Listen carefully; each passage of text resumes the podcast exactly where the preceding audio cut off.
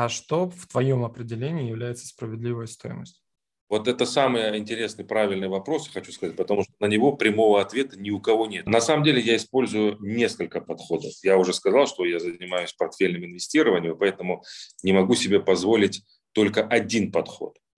Таким образом, создается так называемый ударный портфель, когда туда загружается 10-15 бумаг, а потом те бумаги, которые вырастают да, один к трем соотношение риск-прибыль. Друзья, добрый день. Э, рад вас приветствовать. Очередной выпуск подкаста о срединном инвестировании, на котором мы обсуждаем э, финансовые рынки, принципы принятия решений, поиск э, идей, как можно управлять своими финансами, анализировать и находить инвестиционные идеи. Сегодня у меня на подкасте мой старый в хорошем смысле этого слова, друг Артем Гарикович Хачсян. А, мы знакомы, наверное, уже больше 10 лет с тобой, да, правильно? Да. Бывшие коллеги. Я попросил Артема провести такое интервью и попросить поделиться своим опытом работы на финансовых рынках, потому что, на мой взгляд, это тоже такой яркий пример срединного инвестора. Вот попробуем сейчас с ним поговорить о тех подходах, которые он использует, и выяснить, срединный инвестор э, ты или нет. Артем, а, чтобы я ничего не напутал и правильно рассказал, э, можешь коротко рассказать о себе, вот что там, о своем опыте, своих там, регалиях и а, какие подходы ты используешь в своей работе? А, э, ну, на самом деле, конечно, на фондовом рынке уже с 2000, э, скажем так, пятого года, вообще с рынками связан с 2002 года, вот. Эм, если брать прям последний такой яркий опыт э, работы, это э, работа личным брокером в крупнейшей российской компании. Вот, я э, управлял клиентскими активами свыше полутора миллиардов рублей и проходил через кризисы, через росты фондового рынка совместно с клиентами. То есть я непосредственно делал для них сделки. Потом э, я сейчас перешел в систему Private Banking и занимаюсь формированием инвестиционных портфелей начиная от агрессивных, заканчивая пассивными пенсионными портфелями, куда входят а, еврооблигации, а, закрытые паевые фонды по недвижимости. Вот. И, конечно же, наши акции, наши любимые акции Московской фондовой биржи, акции Санкт-Петербурга, ну и акции американских компаний, которые можно покупать за пределами наших российских биржевых площадок. Вот как бы в целом, да, чем э, занимаемся. Вот. Но на сегодняшний день э, у любого инвестора, у любого человека, который подожди, пришел подожди, на фонд... Артем, Артем, ну ты, я понимаю, что ты очень скромный. А, вот какое твое образование и ага, проект? Понял. Да, да. Я э, защитил кандидатскую диссертацию, я кандидат экономических наук, э, и я автор книги э, «Как торговать акциями», «Как формировать инвестиционные портфели». Вот буквально эта книга, э, с позволения Алексея, э, выйдет в октябре, э, буквально в октябре, да, предзаказ будет в сентябре, Альпина Паблишер. Это издательство, крупное российское издательство. Подожди, у тебя же была книга, ты вторую уже написал или это переизда... да. Э, переиздание? Это книга «Рефреш», так называемый, то есть там будут новые главы, которых не было в прошлой. И это уже непосредственно с, ну, совместно с крупнейшим издательством в России «Альпиной Паблишер». Вот в сентябре можно предзаказ сделать, а в октябре она уже выйдет в книжные магазины России. Я очень хочу сам тоже книгу написать тебе. Преклоняюсь перед теми людьми, которые могут так много красиво писать, как ты. Окей, давай дальше пойдем. А, можешь рассказать, э, ну, получается, да, там, если мы говорим о том, что ты кандидат экономических наук, у тебя написана книга, а, расскажи вот о подходах, которые ты используешь для отбора акций да, давай сразу в лоб, да, там вот какие там наиболее yeah. такие интересные темы, на мой взгляд. Э, на самом деле я использую несколько подходов. Я уже сказал, что я занимаюсь портфельным инвестированием, поэтому не могу себе позволить только один подход. Их несколько. И э, в чем они заключаются? Первый подход – это когда мы выбираем акции финансово успешных компаний, применяем формулы по стоимостной оценке и находим, ну, я это называю эффективная э, стоимость, вот, а, и находим а, акции, которые э, торгуются дешевле своей справедливой стоимости. Сейчас, конечно же, все меньше и меньше, практически на американском рынке, там буквально там их по пальцам пересчитать можно, акций, которые назвать недооцененными. Вот. А, применяются две формулы. Это рост э, чистой прибыли, рост собственного капитала. И вот через э, финансовые расчеты по отчетностям компании мы рассчитываем справедливую стоимость. И сравниваем с рыночной ценой. И, соответственно, если видим, что рыночная цена э, дешевле, чем справедливая, мы покупаем. Если дороже, не покупаем. Это первое. Стоп, давай тогда сразу следующий вопрос. А что в твоем определении является справедливой стоимостью? Вот это самый интересный, правильный вопрос, хочу сказать, потому что на него прямого ответа ни у кого нету. Каждый человек понимает... Каждого свои формулы. Да, да, справедливая стоимость у каждого своя. И нет какой-то, ну, не в знаю... Понимании, я про да, да. утвержденного чего-то там, там Министерством экономики, что значит справедливая цена. В моем понимании, смотрите, на что я имею в виду а, э, надо покупать акции того бизнеса, который генерирует чистую прибыль. Акции компаний, которые не только генерируют чистую прибыль, но еще умудряются откладывать деньги в свой собственный капитал. То есть должна расти чистая прибыль, собственный капитал. Так вот, э, исходя, что значит справедливая стоимость? По какой цене мы должны купить сегодня данную компанию, которая генерирует определенный процент чистой прибыли ежегодно причем скорость роста, например, 15% ежегодно чистая прибыль растет. Если у этой компании каждый год в среднем чистая прибыль увеличивается на 15%, по какой цене стоит купить ее сейчас, если инвестор хочет, например, 30 годовых в среднем зарабатывать? Что мы делаем? Мы берем компанию, просчитываем ее будущие потоки и высчитываем, сколько она может стоить через 5 лет. Угу. И сегодня она стоит 100, через 5 лет она стоит 250. Но мы не бежим сразу рыночную цену сравнивать. А теперь там вот, вот мы в будущем, да, 250 рублей за акцию. А теперь мы себе говорим как инвестор. Вот тут кроется наше понятие, что значит справедливая стоимость. Сколько я как инвестор хочу заработать на акции? 25%, 15%, 30%. Например, 30%. Я всегда Ты же понимаешь, предлагаю... что все, когда ты такой вопрос задаешь, э, все говорят 50-100, э, да? То есть, ну, то есть, как бы это... Пожалуйста можно рассчитать, можно рассчитать и при 50, и при 50 процентах, но только тогда надо понимать, что мы получим очень сильно заниженную цену. Вот. А вообще по правилам, а, ну, как надо делать, да, а, вот смотрите, допустим, 250 рублей в будущем будет стоить эта акция. А теперь нам надо сравнить текущие доходности, которые нам предлагаются в других инвестиционных инструментах. Например, в облигациях или на депозит. Я как инвестор здесь сейчас стою и думаю, так, мне вот в эту акцию вложить или отнести на депозит или в облигации. Плюс инфляцию учесть. Что мы делаем? Например, депозиты там 6,5%, инфляцию накидываем сверху, там, не знаю, там, ну, давайте так, 10%, да, можно 6%. Вот, вот здесь... Ну, вот по-честному, это... 10, да? Да, 10, да.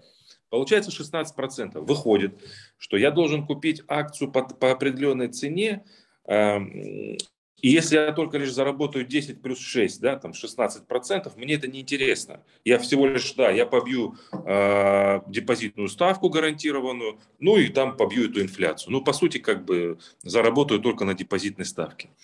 И здесь мы говорим о том, что вот теперь сколько сверху инвестор да, там, хочет зарабатывать. Понятно, можно сказать 50, 60, но, как правило, расчеты, расчеты показывают, что желательно вкладывать 30 процентов. Оно, он, это учитывает норму бизнеса. То есть я скажу так, вот, э, если мы покупаем акции, мы покупаем бизнес. У бизнеса всегда есть средняя норма доходности. Ну, допустим, я сейчас нормально, сейчас не про нефть, не про какие-то там э, космические полеты. Там 25%, если есть э, рентабельность, уже хорошо для среднего бизнеса. Но тогда, если мы покупаем акцию, мы вкладываемся в бизнес, мы должны требовать себе доходности как минимум 25%. Угу. Теперь что мы делаем? Итак, в будущем этот актив может, эта акция может стоить 250 рублей. Я знаю, что моя норма доходности как инвестора, потому что я работаю с акциями, я хочу 25%. Ну, потому что в среднем в бизнесе 25%. И теперь от э, 250 рублей в будущем я назад отчитываю, э, называется дисконтирование денежных э, потоков, э, применяю формулу, которая мне позволяет рассчитать стоимость акций, допустим, это будет 80 рублей получится. То есть ты как бы от прогнозного значения отнимаешь вот эту инфляцию и вот эти дисконты и сравниваешь ее уже с той ценой, которая да, сейчас. Да, да, да. То есть я от будущей цены отнимаю свои хотелки назад, и вижу, например, 80 рублей. А вот только после этого мы переводим взгляд на фондовый рынок и сравним, а по какой цене сейчас рынок торгуется. Если это 80, я понимаю, купив по 80, компания генерирует по 15% ежегодно чистой прибыли. А, значит, и я могу ее продать через 4 года, там, через 5 лет, там, по 250 рублей. Я покупаю по 80, но момент какой? Не надо ждать 5 лет. Угу. Акция может вырасти и дать норму в 30-40% в течение года мы ее забираем, смотрим, какие есть сейчас новые акции, которые нам интересны, и перевкладываемся.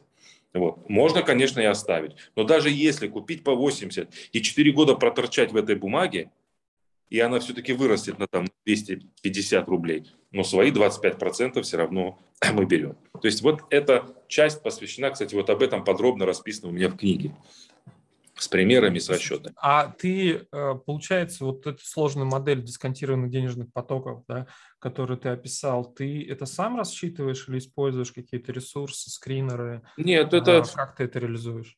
Сам, конечно, сам. То есть берется Excel, туда вбиваются э, исходные показатели, но у меня есть возможность там попросить там, так сказать, аналитиков, они знают, как это делается, они сами все мне рассчитывают уже по моей формуле. Uh-huh, uh-huh. Я там говорю, вот недавно попросил, э, проанализируйте мне дешевые акции в Китае.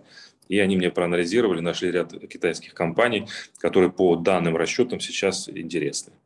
Uh-huh, uh-huh. Окей, супер, спасибо. А, тогда да, дальше. Вопрос. Надо же дальше еще сказать. А, Коротко да. про это еще не все. Следующая стратегия – дивидендная стратегия. Она, наверное, ну, все ее знают, то есть выбираем хорошие дивидендные бумаги, покупаем, компании вырастают за счет того, что есть спрос на дивиденды, плюс компания выплачивает более высокий дивиденд. Это вторая стратегия.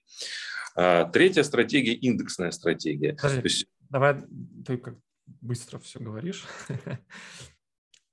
Критерии, которые, ну, если на пальцах попробовать основные тезисы по отбору дивидендных бумаг. То есть очень вот просто. Какие самые большие ошибки и ну, на что ты обращаешь внимание?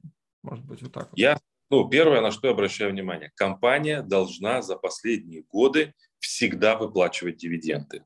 Это важно. Да. да, компания за последние годы должна стремиться повышать свои дивиденды.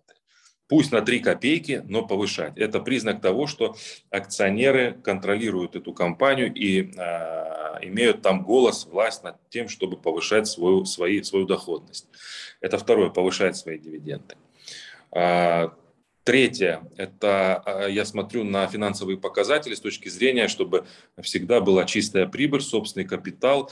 И самое главное, чтобы а, у компании не было больших долгов и не было больших капитальных а, проектов в ближайшую пятилетку. Потому что если большие капитальные проекты, если большие долги, то в какой-то момент компания может вообще отказаться от выплаты дивидендов или резко их понизить.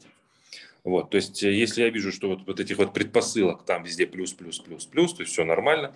Э, дальше вопрос э, только в том, а какую часть от прибыли компания отдает в виде дивидендов. Кто-то 25%, кто-то 50%, кто-то может вообще все 90% направлять.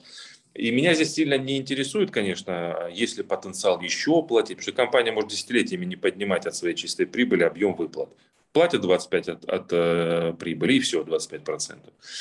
Вот. Но все-таки, конечно, э, компании, которые э, имеют хорошую чистую прибыль, собственный капитал, низкие долги и отсутствие каких-то капитальных проектов в ближайшее время, э, стабильно платят свои дивиденды, еще и повышают, вот это то...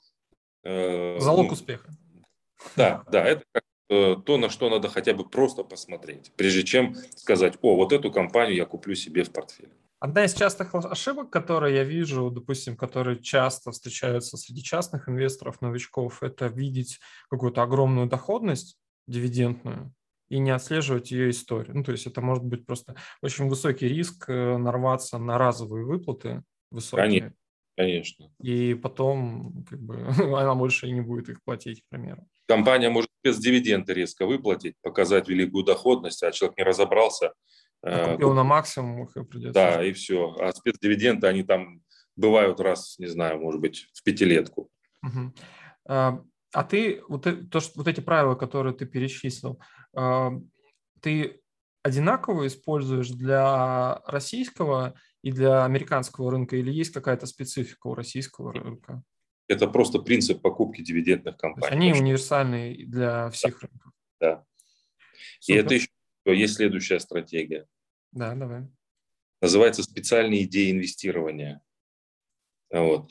А смысл в следующем. А, на ежедневной основе отслеживаются акции, которые рухнули свыше 20%. Но это как раз через скринеры делается. Угу. Вот акции, которые рухнули свыше 20%, а, мы поднимаем финансовые показатели. Если компания, это, это к американским акциям больше относится, если компания торгуется больше 10 долларов и финансовые показатели у нее положительные за последние 5 лет, то есть она прибыльна, мы смотрим, что за новость обрушила эту компанию. Если это просто э, выход отчетности, который не дотянул до прогноза, или какие-то новости, которые ну, там, не вредят, или мнения аналитиков вышли какие-то, но это бизнес... На эмоциях упали, да, типа? Эмоции, да, больше эмоций, чем бизнес. Вот. Тогда такую компанию мы покупаем в портфель. Потом она, когда вырастает на плюс 20%, мы ее продаем. Вот mm-hmm. это следующая была, ну, это следующая стратегия которую мы используем, вот, э, фундаментального толка, можно сказать. А плюс э, следующая стратегия – это преддивидендная стратегия, то есть просто мы берем бумаги, когда видим, что через месяц должны быть выплаты по хорошим компаниям, дивидендным. Мы их, покуп... да, да. мы их покупаем за месяц. А фонды крупные заходят в такие бумаги для того, чтобы поднять стоимость э, своих там, активов, для того, чтобы новые деньги освоить в дивидендные стратегии. То есть фонды заходят за дивидендами. А в этой стратегии дивиденды не нужны. Мы, э, я эту стратегию называю преддивидендная. То есть uh-huh. мы покупаем месяц, 2-3 недели акция вырастает, мы продаем и уходим с рынка, не получая никаких дивидендов. А ты, э, вот интересная тактика, я на самом деле, ну, э, вот такую историю, ну, я знаю про такую стратегию, но не использую ее в своей работе, к примеру. Э, вот какие-то дополнительные характеристики, кроме, кроме там ожидания дивидендов ты используешь, там отслеживание вот этих сделок фондов, э, вот какими триггерами можно подтвердить гипотезу, что она может перед дивидендами, не всегда ведь акции перед дивидендами Я... растут, да, то есть вот как можно Я... отсортировать это?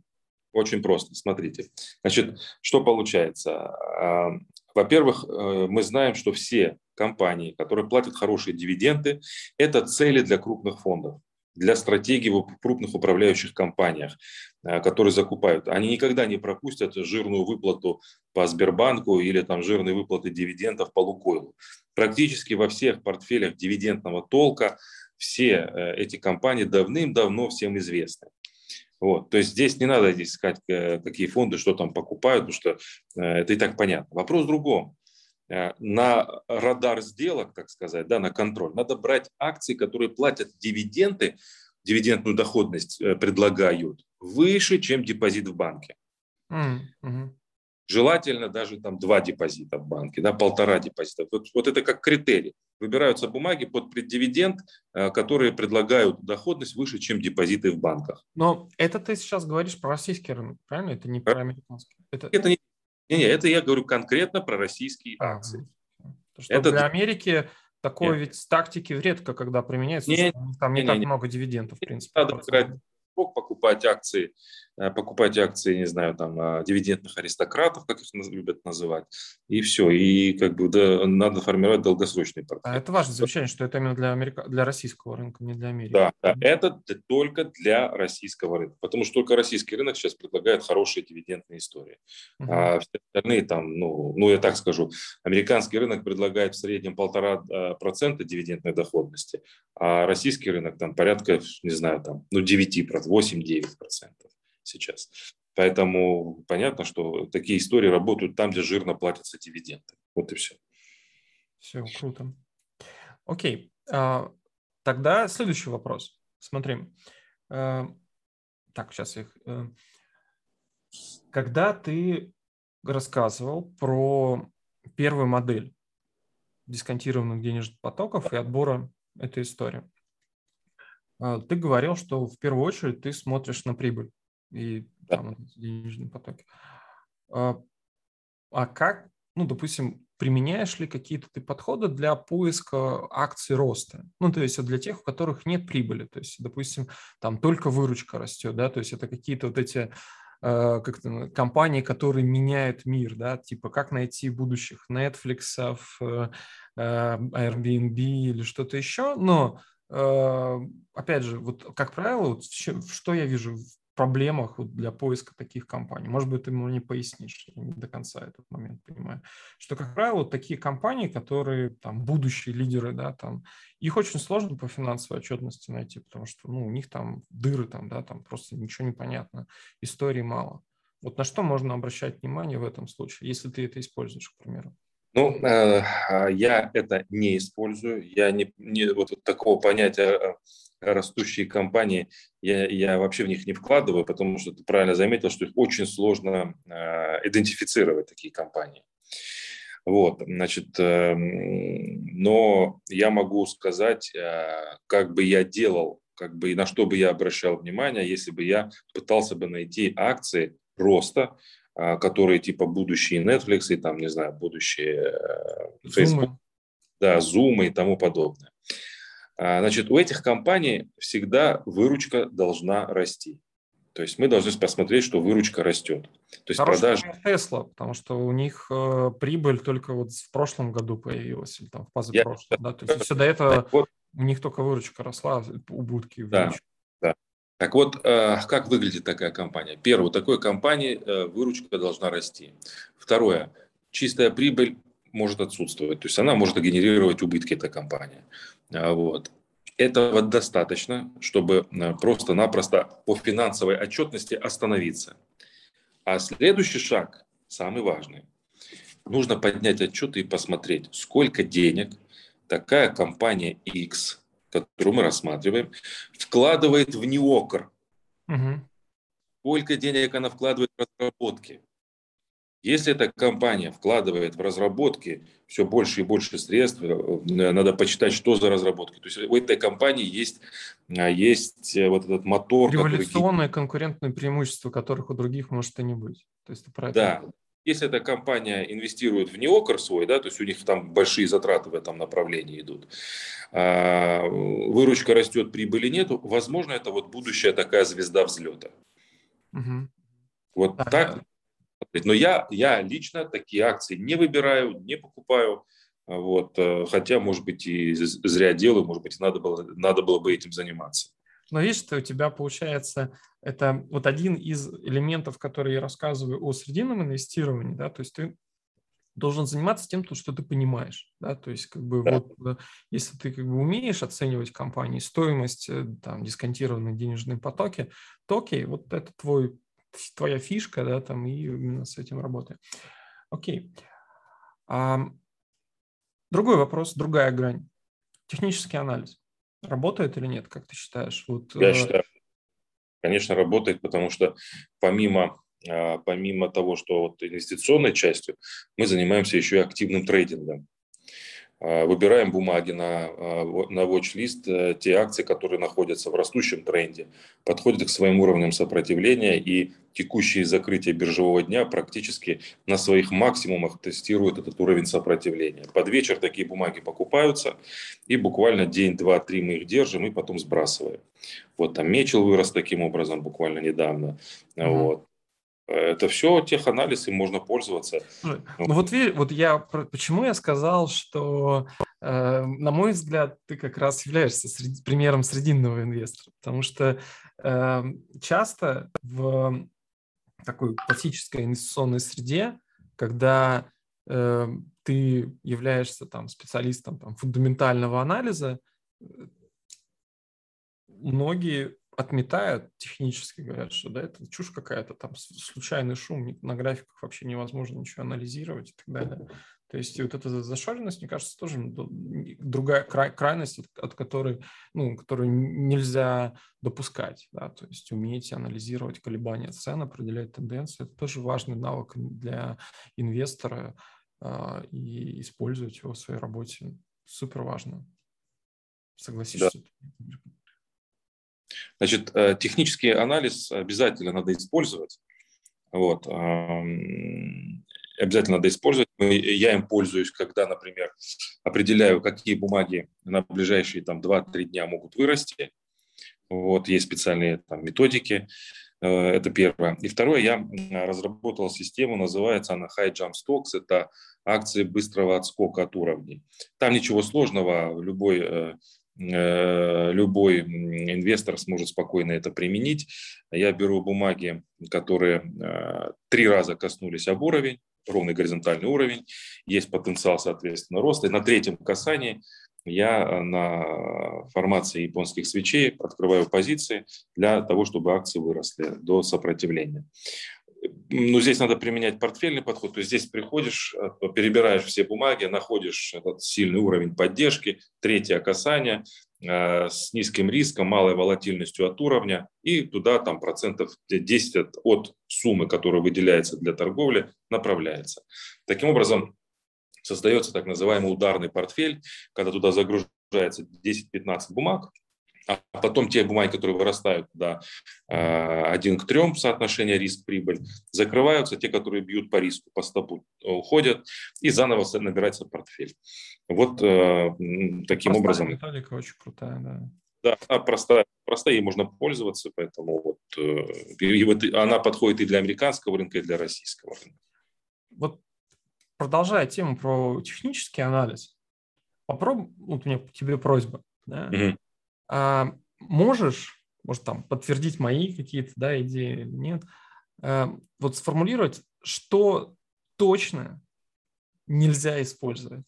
Вот что точно из твоего опыта, по крайней мере, по твоему мнению, из твоего опыта, какие подходы чушь являются, которые вот, ну, лучше даже не лезть начинающему инвестору и который полной профанации.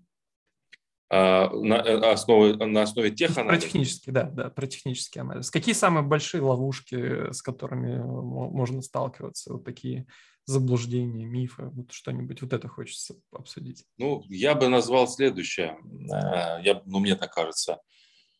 А, если брать э, теханализ, то что заблуждение, ну как сказать, то есть если инвестор начинает верить, что все фигуры технического анализа или все уровни работают, то каждый раз работают, я имею в виду, э, то это ошибка. Открыв позицию, можно нарваться на обратное движение, и большинство сделают следующую ошибку. Они будут сидеть э, в этой бумаге, не продавая или там во фьючерсе, не продавая, не принимая вовремя э, небольшой убыток. Вот. Потом начинают еще, ну это мое мнение, начинают усредняться, падаю, усреднять падающий рынок. Вот. То есть вот этого, я считаю, тоже не стоит делать, если только мы не идем, как Уоррен Баффет, инвестиционно, не оценили некий Сбербанк, который упал, мы его купили, упал, мы его купили. Вот там, пожалуйста. Я очень рад, что ты сейчас это сформулировал. Это прям полностью совпадает с моим каким-то представлением. То есть самая большая ловушка, с которой человек может столкнуться, используя технический анализ, мне кажется, это и фундаментальный тоже будет работать. Абсол- абсолютизация какого-то подхода. То есть если ты посчитал, что у тебя есть э, э, какой-то уровень, который вот сейчас пробьет и точно будет расти, в пару раз он на тебя ну, если повезет, сработает, это будет еще намного опаснее, что ты как бы да. проверишь свои силы, и в какой-то одной, одной сделке, не принимая убыток, не ограничивая, ты можешь очень много потерять. И это тоже и про, техни, и про, и про технический, и про фундаментальный анализ. Там дешевый ПНИ, допустим, да, там, или да. Э, там высокий ROI не гарантирует доходность в будущем. Да. Окей. А, тогда Давай, наверное, заканчивать. Ты, да, наверное, нас... нам наговорил хоть и коротко, но емко. Не хочется э, темп сбавлять, лучше остановиться.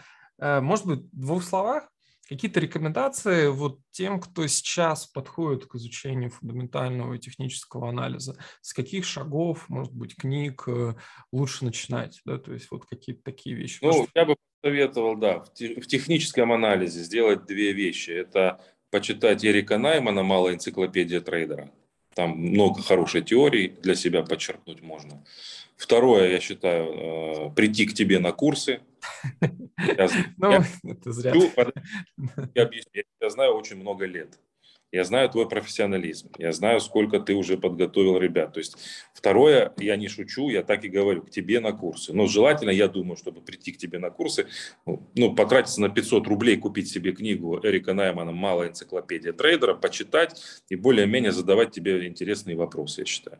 В фундаментальном порядке, я считаю, надо э, почитать книгу, она называется «Бафетология». Угу. Вот. Найти такую книгу и почитать. Вот. вот, в принципе, все, что нужно делать с первых, первых шагов. Артем, я тебе очень благодарен. Большое спасибо за такой емкий, прям ударный э, интервью. Э, надеюсь, мы еще с тобой увидимся, еще какой-нибудь yeah. выпуск обязательно да. запишем. Обязательно да, да. напишите ваши вопросы, комментарии. Я оставлю контакты Артема, его инстаграм, он очень активно там отвечает на вопросы своих подписчиков. Надеюсь, тоже будет полезно. Всего доброго, до свидания.